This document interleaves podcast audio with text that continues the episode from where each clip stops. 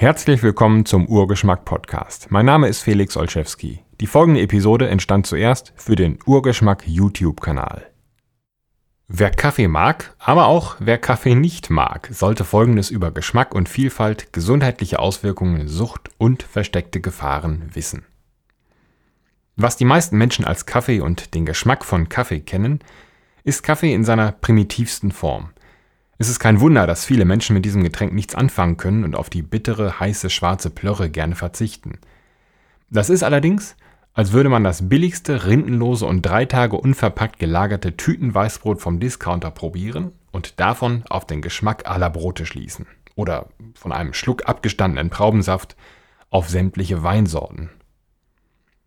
Kaffeepulver und Bohnen im Supermarkt, aber auch das Material, mit dem die allermeisten Cafés arbeiten, ist die kostengünstigste Form von Kaffee. Zwar gibt es auch hier schon viele Unterschiede, doch Kaffee in seiner besten Form bietet eine deutlich größere Bandbreite an Aromen und Texturen. Kaffees können schmecken wie ein Tee oder ein Fruchtsaft oder wie der Biss in eine Orange, eine gute Orange oder eine schlechte. Immer wieder erlebt man dabei Aromen von Schokolade oder Karamell, aber auch Gewürzen und Kräutern. Wer ausgehend von einer 0815 Tasse Kaffee sein Urteil über Kaffee fällt, dem entgeht eine ganze Welt von Aromen und Geschmackserlebnissen, eine genussvolle Reise durch das Universum, das unser Geschmackssinn uns ermöglicht. Das gilt auch für die Milchmischgetränke wie Cappuccino und Latte Macchiato. Verdünnt und verfälscht durch die Milch kann man die Vielfalt des Kaffees nicht mehr erleben.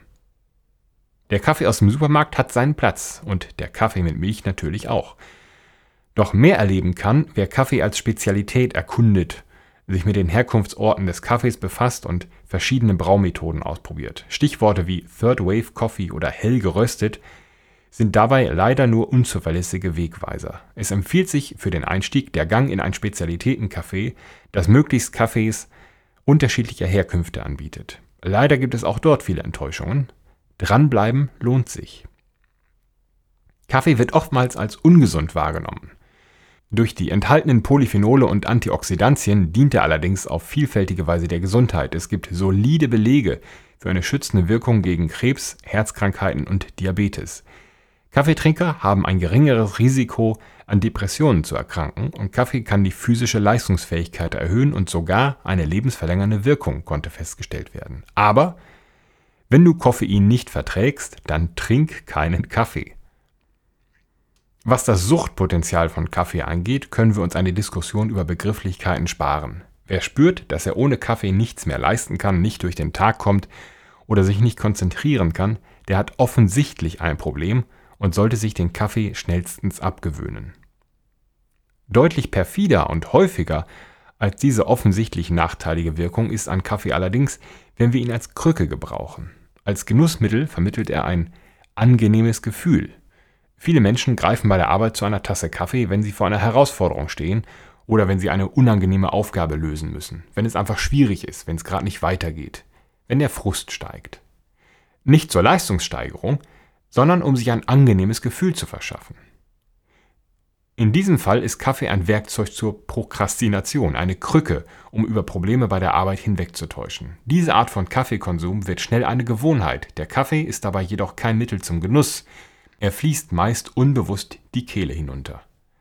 Es gibt Menschen, die sich auf diese Weise, ohne es selbst zu merken, jahrelang durch einen als tump empfundenen Arbeitsalltag schleppen, den sie ohne die kleinen Kaffeepausen nicht auf sich nehmen würden. Das Problem ist nicht allein die schwächere Leistungsfähigkeit, sondern irgendwann wachen sie auf, schauen sich um und wundern sich, wie sie jahrelang in diesem Job, den sie eigentlich hassen, hängen bleiben konnten und dieses Leben ertragen konnten.